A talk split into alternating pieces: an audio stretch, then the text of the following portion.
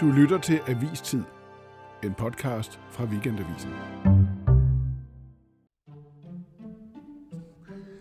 Jeg sidder her hjemme med en bog, jeg for nogle år siden skrev sammen med Rit Bjerregaard og Søren Mørk, og jeg talte ved den lejlighed en del med Rit om de mange gange jo, hvor hun skubbede en partifælde eller ligefrem en partiformand ud over kanten.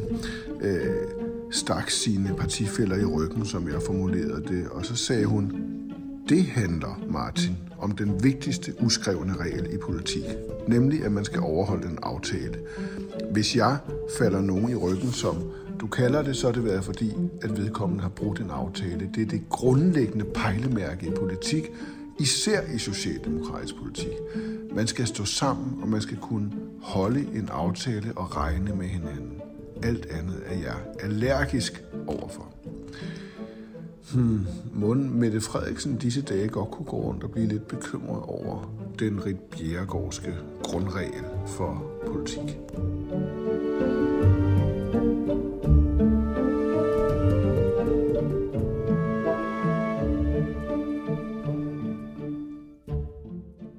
For det har jeg. Hvad har du? Erfaringer med Rit. Jamen, det har vi alle sammen jo. Jo, Men men jeg skrev jo lidt om en enkelt i avisen, jo. ja, Men hvad er din erfaring med Rit? jamen det var, at hun forsøgte at indforskrive mig i sådan et privat netværk. Og det jo, var jo meget mærkeligt, når man var journalist. Ja. Og min kone også. Øh, altså det var sådan, jeg vil ikke sige, at jeg var landadelen, fordi jeg var bunderøven, men hele, hele kultureliten ude omkring Stestrup, Valsø, Lejre, Er forsøgte hun at samle. Er der en kulturelite der? Det kan du tro, der og du er. tilhører den? Det forsøgte hun at få mig med i. Okay, det, Og den vil jeg Øh, gerne møde. Det havde jeg... Vi har jo en biograf blandt andet i Ja, ja, okay, som, som, ja, så er som, det- øh, som er meget fremme. Så er det en helt anden sag. Men da hun så opdagede, hvor reaktionær jeg var ud i udlændingepolitikken, så var det som om, Og du ikke kom med alligevel. så visnede det ud. Ja, ja. Det, øh, Jeg har engang holdt et foredrag om Hej, hej. himlen. Hej. Hej, fortsæt endelig. Jeg har engang holdt Hej. et foredrag om de fantastiske fire til en Ja. konference, hvor hun sad på første række. Og tog notater. Nej, hun tog ikke notater, men hun sad og stirrede på mig. Det var ligesom at være til eksamen. Mm-hmm. Var det, hvad var det, de sagde? Hun, hun havde de bedste notater, men Ja, ja, det var en, der sagde- havde den bedste hukommelse. Var det sådan? Det var omvendt. Den, han havde de bedste notater, hun havde den bedste hukommelse. Ja. Og Svend og Paul havde en klar forestilling om, hvad der var foregået. Ja. Jeg, jeg tror, hun vil sige, at hun var bedst til det hele. Ja. Hej med jer. Hej. Øh, Hans, du kalder jo Rit Bjergård i din nekrolog i avisen for en hård nyser, måske den hårdeste. Hvordan kom det egentlig til udtryk? Øh, hvordan opdagede, oplevede man det, hvis man var omkring hende? Det oplevede man i Socialdemokratiet som en mester i magtspillet og positioneringer og øh, hvem der var med hvem i hvilke fløje og så videre. Hele tiden styr på processerne. Øh, også kunne spille folk ud mod hinanden og klar til at kappe hovedet af dem, hun ikke kunne bruge til noget. Ja. Der er jo nogle af hendes sådan øh, nærmeste øh, venner og støtter og sådan noget, der siger, at det er også lidt, det, altså det bliver alligevel for overfladisk, fordi der var jo politisk substans i hende, og det der med altid at kalde hende for en magtpolitiker politiker, og den bedste til det, det, det er også på en måde, øh, det er også en, en måde at pille hende lidt ned på. Jamen det er da rigtigt. Altså der er jo ikke nogen, der går ind i politik øh, bare for at, at, at føre magtkampe. Der er jo altid en drivkraft bag. Og, og jeg tror, jeg fandt lidt drivkraften, da jeg læste hendes erindring om hendes barndom, som voksede op på Vesterbro, mm. og datter af et, en, øh, hendes far var, havde været på børnehjem, var blevet snekersvend og selvstændig.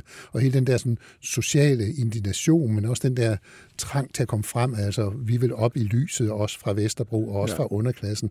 Hele det var en drivkraft i hende, øh, ja. som, som øh, man ikke skal bare sådan negligere. Og hun sagde jo klart og tydeligt, at man kunne ikke, det ville være useriøst for hende at være andet end socialdemokrat. Altså, og det hænger jo sammen med det, du siger der. Ja, ja, ja. Det virker sådan lidt instrumentelt, ikke? Altså, Jo, jo, hvordan? så valgte jeg det parti, fordi det var nogle gode værktøjer. Det er ikke de der sædvanlige DSU-historier med bankende hjerter, og når jeg ser et rødt flag Nej, men, det, men, men hvis, hvis, hvis, hvis de kår, hun er vokset op under på Vesterbro, var en drivkraft øh, ja. Ja. for velfærdsstatens udvikling ja. Ja. og så videre, så giver det vel, så var det jo ikke bare instrumentelt. Jeg tror, hun sagde i et interview engang, jeg elsker ikke Socialdemokratiet. Øh, altså, Socialdemokratiet var et middel til at nå nogle politiske måde. mål, hun havde. Ja, Det lyder egentlig lidt instrumentalt i mine Det gør ører, det. Men, ja. Jo. Jamen, kan man elske ja. et parti, eller kan man... Det siger de jo, de gør. Ja, ja, det gør ja, det de vil hun aldrig sige. Det vil hun aldrig nej, sige. nej. Nej, nej. Den sentimentalitet Og hun heller ikke sige, at man har egentlig venner i politik og alt sådan noget. Svend Augen sagde, at jeg kan simpelthen ikke holde ud, hvis nogen taler dårligt om Socialdemokratiet. Ja. Jeg bliver så vred. Altså, han, Ja. han, han havde en helt anden sådan, følelse. Ja, det var måske derfor, han nogle gange ikke kunne lide Rit Bjerregaard, for det kunne hun jo godt finde på. Øh, Arne, hun var jo øh, en del af den generation, som definerede Socialdemokratiet efter Anker. Du fortalte lige her, inden jeg kom ind, kunne kunne jeg fornemme noget med de, de, de fantastiske fire, som du har skrevet om, Hans. Hvad, hvad var hendes øh, rolle i den generation for Socialdemokraterne? Altså, noget af rollen var lidt på sidelinjen, som vi først i dag kan se, hvor betydningsfuld er. Og det var, hun var med i den generation af kvindelige politikere, der viste, at en kvinde godt kan klare sig i politik, så at sige på mandens betingelser. Altså hun kørte det mandens magtspil, så at sige, og hun er blevet meget, meget betydeligt ikon for masser af, af kvindepolitisk øh, vagte unge socialdemokrater, og sikkert også kvinder uden for Socialdemokratiet. Med rette. Ja, ja, Ja. helt sikkert. Helt sikkert. Men, men så var hun også en del af en generation, som jo kom ind der i start 70'erne ved valget i 71. Hende og Svend Augen, Karl Hjortneds, Birte Weiss, Helle Dein osv. En, en helt ny generation af socialdemokrater. Og det var på et tidspunkt, hvor Socialdemokratiet måske havde lidt svært ved at få fat i de unge. Altså, altså deres ungdomsorganisationer mm. forvitrede lidt, fordi de unge var jo vanvittigt venstreorienteret på universiteterne, vanvittigt venstreorienteret. Det, der hedder Frit Forum, som er den sto- socialdemokratiske studentorganisation, var ved at gå nedenom og hjem simpelthen. Og der kommer sådan en generation ind, som er, er nogle nye og nogle anderledes ansigter, som, de, som så de gamle i partiet ikke var synderligt begejstrede for. Ja. Var, Men- men, grund, var grunden til, at hun ikke blev formand, at hun var kvinde? Nu spørger jeg bare direkte. Der er mange, der vil mene, at det var den skrev, primære grund. Hun, hun skrev selv i sine erindringer, fire bind var det på, jeg tror det var i bind 3, at jamen, hun, hun ville det ikke selv, mm. og de ville heller ikke hende, alle de andre. Så opløser gåden sig jo lidt. Her var en kvinde, der ikke ville, og de ville heller ikke have men, hende. Men hun havde også mange imod sig. Altså, for eksempel i fagbevægelsens top brød man sig jo ikke om hende. Hun var, da hun kom i topledelsen til Socialdemokratiet, der skulle man dengang med til LO's forretningsudvalgsmøder. Der sad nogle mm. gamle forbundsformænd, som var øh, følte sig selv meget betydningsfulde, og der markerede hun tydeligt, det gad hun altså ikke bruge tid på. Det var simpelthen spild af tid at sidde der, og det var det værste, man kunne gøre. Så havde man virkelig fjender. Ja, og, og, og, og, Men prøv at høre, prøv at høre. Altså, vi, vi er nødt til at tale lidt om, at hun også var en meget taktisk politiker, og jeg mener også, du kommer ind på det i din nekrolog, som jo i og for sig var ganske ok. Altså, at hun var... At Så, hun, kan- så kan man ikke komme højere. at hun, at hun tænkte meget taktisk og egentlig ret destruktivt tit. Altså, hun fandt på, så vidt jeg husker, at der skulle stemmes nej til finansloven. Hun initierede, at man var mod det, det, øh, det, det indre marked, øh, mm. altså det, der udløste 86-afstemningen. Ja. Og der var flere andre af den ja, slags sager, det- hvor, det- hun, hvor hun ligesom placerede øh, partiet, Socialdemokratiet, i en sådan mere kamptaktisk og, position. og også internt placerede hun jo partiet et sted, hvor der var, var konflikt. Hun var med til at, til at begå kongemordet i 92, hvor Augen blev væltet til fordel for Nyrup. Og lad os i den forbindelse lige høre, hvad det var, hun så sagde til kongressen der tilbage i 1992. Er det i virkeligheden øh, din skyld, vi er her i dag? Nej, det er det helt bestemt ikke. Jeg tror ikke, der er noget øh, enkelt menneske, hverken i gruppen eller nogen andre steder, der kan udløse de reaktioner og det demokratiske valg, som vi nu gennemfører i Socialdemokratiet. Men det var vel din boligsag, der startede lavinen. Jeg tror, det der udløser det, det er, at der er et stigende antal øh, socialdemokratiske medlemmer, der er blevet i tvivl om deres egen tillid til Svend, øh, vælgernes tillid til Svend og de mindre partiers tillid til Svend. Og Socialdemokratiet er jo ikke stort nok til, at vi kan få regeringsmagten uden hjælp fra andre partier. Og der er det selvfølgelig afgørende, at der er tillid til formanden. Og med den tillid, der talte hun jo også om sin egen tillid. Det bringer mig lidt tilbage til det der citat, hun, som jeg læste op i starten, øh, hvor hun jo siger, at den eneste virkelige holdbare valuta i politik overhovedet af alt, det er aftale tillid. Øh, altså, at man ikke løber fra en aftale. Og hun mente jo altså, at Svend Auken havde løbet fra et, et eller andet form for grundlæggende tillidsforhold mellem dem, og det samme med Nyrup, og det samme med, med Anker før det. Øh, hvad, hvad tænker I om den, så det politiske sådan, diktum, hun opererede efter? Jamen, det, det er jo noget, der sætter hende selv i centrum, som den, man laver aftaler med, og dem skal man stå ved. Øh, man skal stå ved de aftaler, man har med Rit, ellers har man ikke Rit. Øh, det er jo også hendes evne til at sætte sig selv i centrum, der er en del af den måde at tænke på. Fordi hun er jo, det er jo rigtigt, hun er jo med til at vælte tre formænd, Anker Jørgensen, øh, Svend Augen og øh, Poul Nyrup, som hun alle sammen på et eller andet tidspunkt har været allieret med. Ja. Og så er det, de i forskellige grader synes, hun svigter Rit, øh, måske ikke svigter sagen, men svigter Rit. Ja. Altså man kan jo ikke lade være med at være imponeret over, at hun er så principfast på egne og egne interessers vegne, og det er jo noget af det, der vil blive stående ved hende.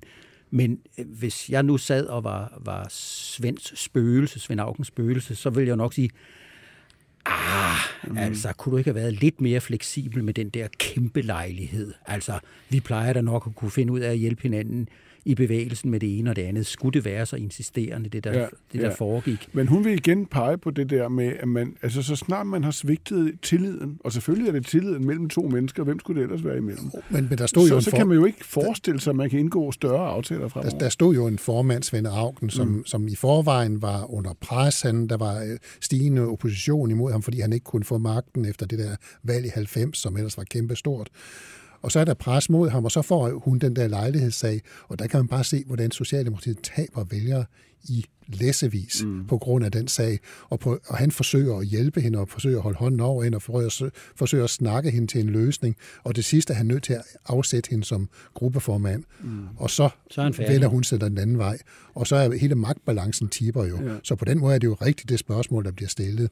Var du ikke med til at udløse det her? Fordi havde han haft rit med sig, så havde formandsopgøret været noget sværere. Ja. Når man taler om alt det, så handler det jo meget lidt om, om politik. Altså, der, i, i, I løbet af dagen her har vi snakket om, hvad, hvad, hvad, hvis man skulle hæfte sig ved et politisk spørgsmål, som har været definerende for den generation, så har du, Arne, hele tiden sagt, så er det udlændingepolitikken. Ja, hvorfor, det... hvorfor vender du tilbage til det hele tiden, når det handler om Ribjergård? Fordi der er en tendens til at glemme hvor vigtigt det var, fordi nu er problemet ved at være løst i den forstand, at alle betydende partier står cirka det samme sted. Men da hun kom til magten sammen med Svend i 87, da de vippede øh, anker, der overgiver hun sig jo til magtens rationale, og det er Svends rationale, og det er, at der er ikke nogen udlændingeproblemer. Der er et problem med danskernes mm. modtagelse af udlændinge.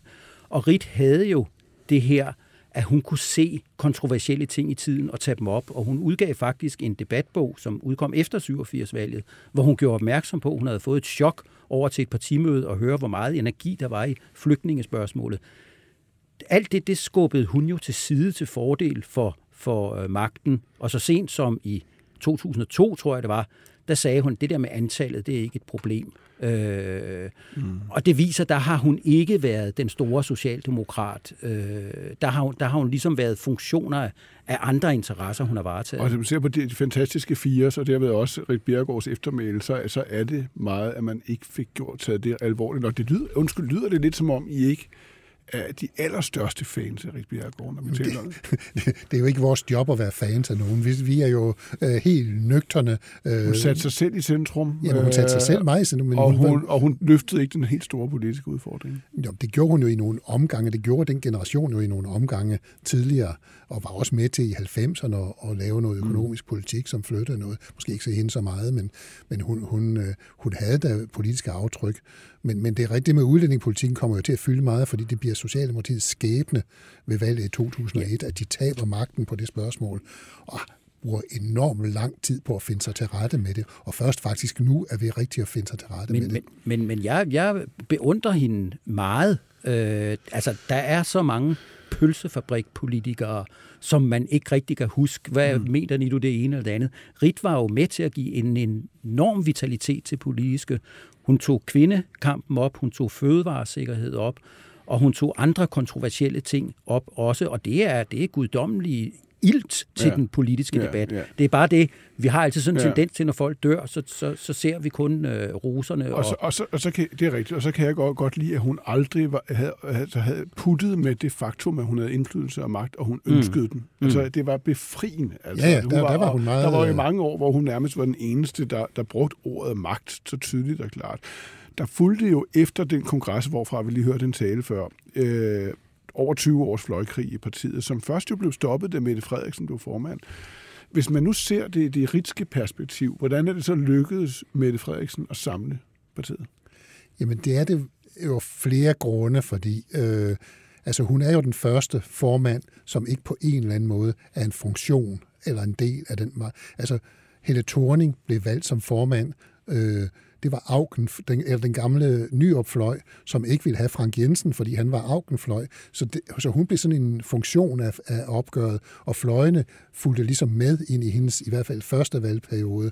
Så fik hun samlet noget, men Mette Frederiksen fik øh, ved en alliance med Henrik Sass og så videre, øh, samlet partiet og fik lagt en politik, som partiet bare står bag, også fordi øh, pludselig kunne kunne, altså også mange i Socialdemokratiet var virkelig trætte af det her, altså virkelig trætte af det. Ja. Så, så det var også, tiden var også moden til, at der kom en formand, som var, var fri af det her. Men hvis man nu ser på social, øh, Socialdemokraternes meningsmålinger lige nu, så er tilslutningen til sosserne faldet, jeg så hårdt det fra 27,5 til 24,1 procent ifølge Voxmeter, og SF ude til venstre voksede fra 8 til 13,5 procent. Så der er et eller andet, hvor man tænker, altså sker der lige noget nu, som kan få venstrefløjen i Socialdemokratiet til at, at vågne igen og i gang sætte en fløjkamp, som det, har været væk? Man kan sige, at det er det perfekte afsæt i hvert fald, for der er ingen tvivl om, at det er debatten om, om bededagen, som, som vi ser afspejlet her. Der har jo været spærreild uafbrudt i, øh, i flere uger nu. Men der er noget med, med bedetæpper, altså øh, det, at magten er uddelt, og der ikke er nogen udsigt til, at man kan få den på anden vis med andre ledere. Det er ligesom sådan nogle søm, der, der, der sømmer bedetæpperne fast, så, så folk ikke kigger andre steder. Jeg tror, de kan komme øh, klart længere ned også. Øh, de satser tydeligvis på, at det her det, det skal fortsætte. Men jeg tror ikke i nogen forstand, der kommer brok Øh, jeg tror mere, folk er sure over, at de ikke er ministre mere, og at de måske har fået for små ordførerskaber. Altså, der, der er jo et gammelt udtryk i Socialdemokratiet, som man kalder lommebogens magt. Og det er den lommebog, som man forestiller sig, formanden har over, hvem der skal være minister næste gang.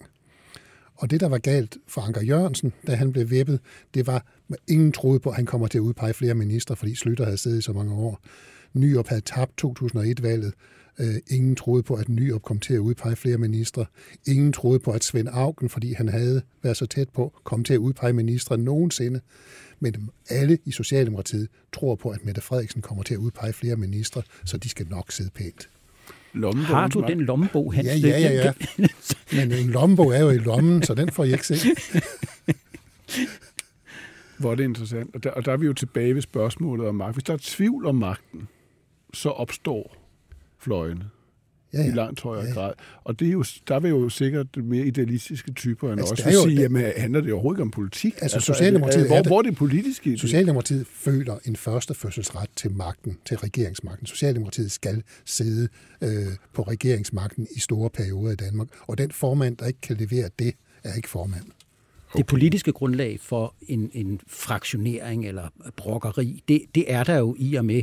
Man plejer ikke at tage frihed for folk. Man plejer at kæmpe for, at de skal arbejde mindre og have stadig mere velfærd. Mm. Så det politiske grundlag er på, på plads, men ingen som helst af magtforudsætningerne er der. Og det er jo godt for SF. Og så skal der være en, der også kan stå i spidsen for sådan en opgør. Og de sidder jo alle sammen som ministre, dem der ville kunne gøre det. Okay. Hans Arne, vi skal vende blikket øh, i en retning, hvor der er en lille smule mere åbenlys uro om, hvem der egentlig har magten. Vi skal lige om lidt, lige nu er den øh, lidt i 16 her, vi sidder på Weekendavisens øh, redaktion, og øh, vi skal til Weekendavisens litteraturpris middag. I kommer? Ja, det er derfor, vi har så pænt tøj I har meget pænt tøj på. Jeg kan ja. godt øh, se det. I er, øh, I har et fuldstændig samme skjorte på, som I ja. plejer, men muligvis jeres festblazer hængende inde på kontoret. Ja, ja, ja. Og, og skjorten, skjorten er jo strøget. Ja, det er det, der, det, er det, der er forskellen. Ja. Har du en cigar med? Nej, jeg ryger jo ikke så meget. Men du har da også fået skjorte på. Og, jeg har ikke set på, for ja. jeg er jo chefen. Men, men grunden til, at jeg spørger dig om den cigar, Arne, det er jo, at den, det kunne godt være, at du har taget en med for at fejre, at det er Christian Egander Skov, der vinder årets litteraturpris for Weekendavisen med en politisk bog, Borgerlig Krise, fordi den er du nomineret. Men Arne, lad os lige høre, hvordan Christian Egander Skov reagerede, da vores litteraturredaktør David Turner Jacobsen ringede til ham.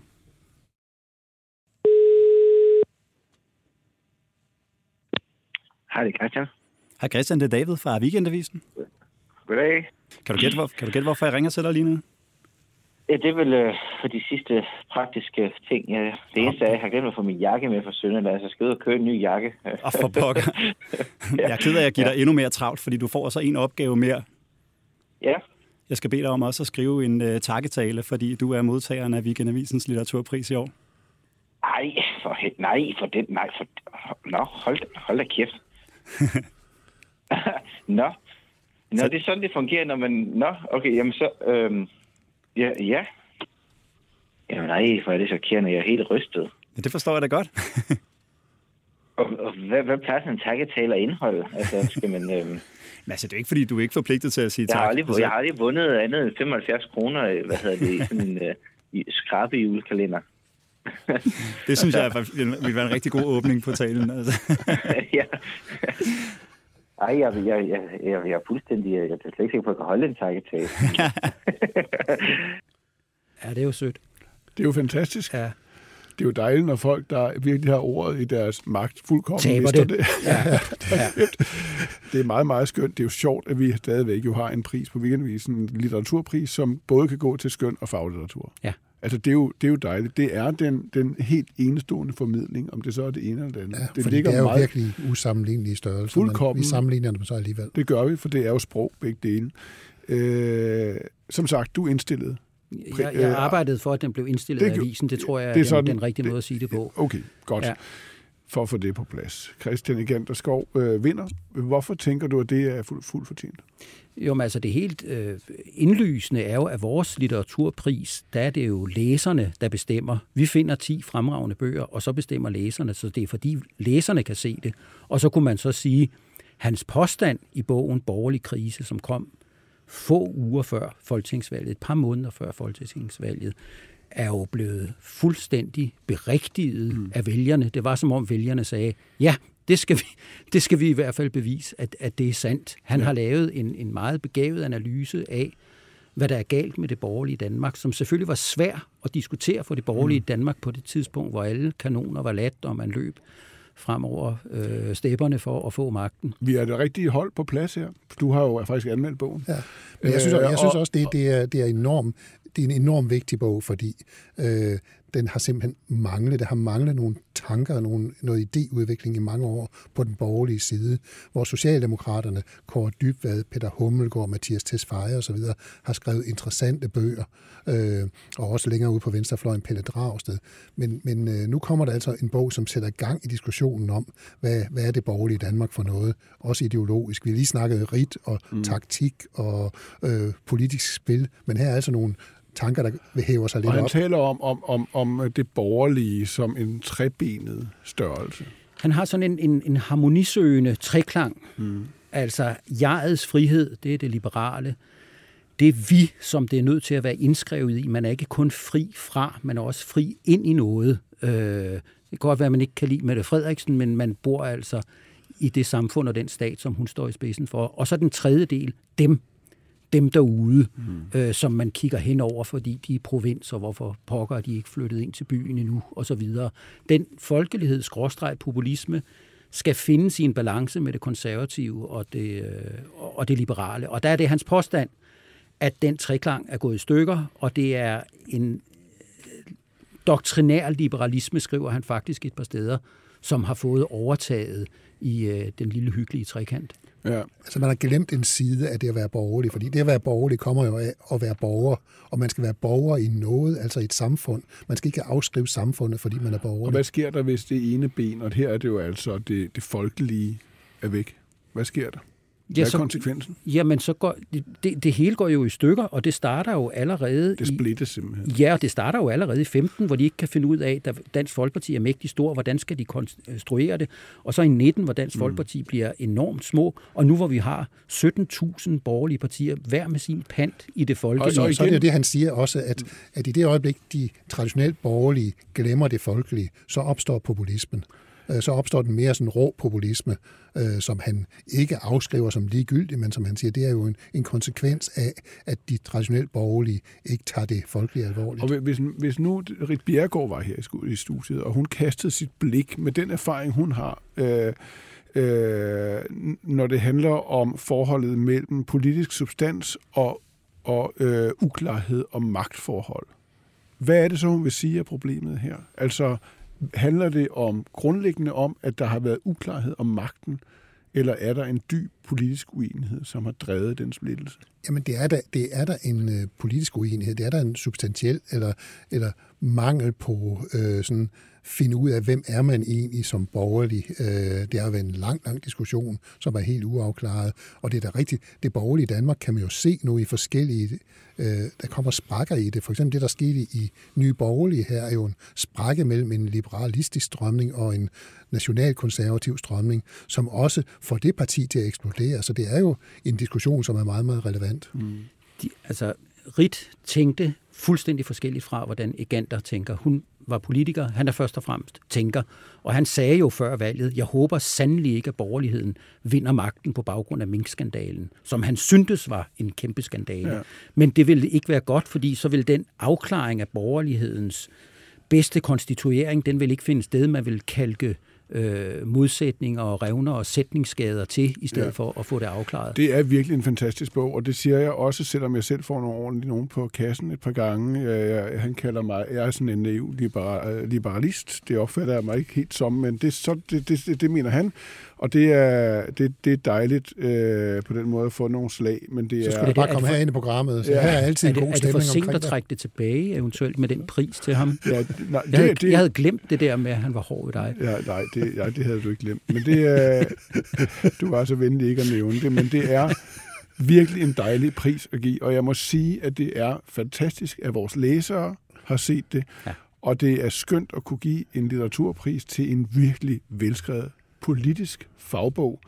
Øh, og så er, synes jeg, at det er fantastisk at se, at modtagelsen er så stor. Jeg tror ikke, det er den sidste pris, Christian Ganderskov vinder i år, fordi det er en sjældent fantastisk god bog. Så øh, skynd jer at læse den. Øh, vi andre skal hen og fejre manden og høre hans takketale. Lad os se, om han... øh, vi lånte klip fra DR, og øh, programmet her var som sædvanligt produceret og tilrettelagt af Birgit Nielsen Petersen og Pauline Nystad. Vi høres ved i næste uge. Ja. Det var godt. Det var sjovt. Det var lidt ligesom lottomanden, der ringer med de 6,5 millioner, ikke? Jo. Det er jo, I kender godt Flow TV, jo. hvor de er, de der... Ja, ja, ja. Øh, Nej, har jeg vundet? Hvis han havde regnet det ud, så, så var det altså et godt skuespil, fordi hold kæft, han virkede. Han virkede oprigtigt befippet. Ja. Det største problem var, at der skulle siges tak. Ja. Har I fået de priser, I skulle have? Desværre, ja. Jeg tror, vi... Og vi måtte jo endda dele den ene, vi fik. Ja. Øh,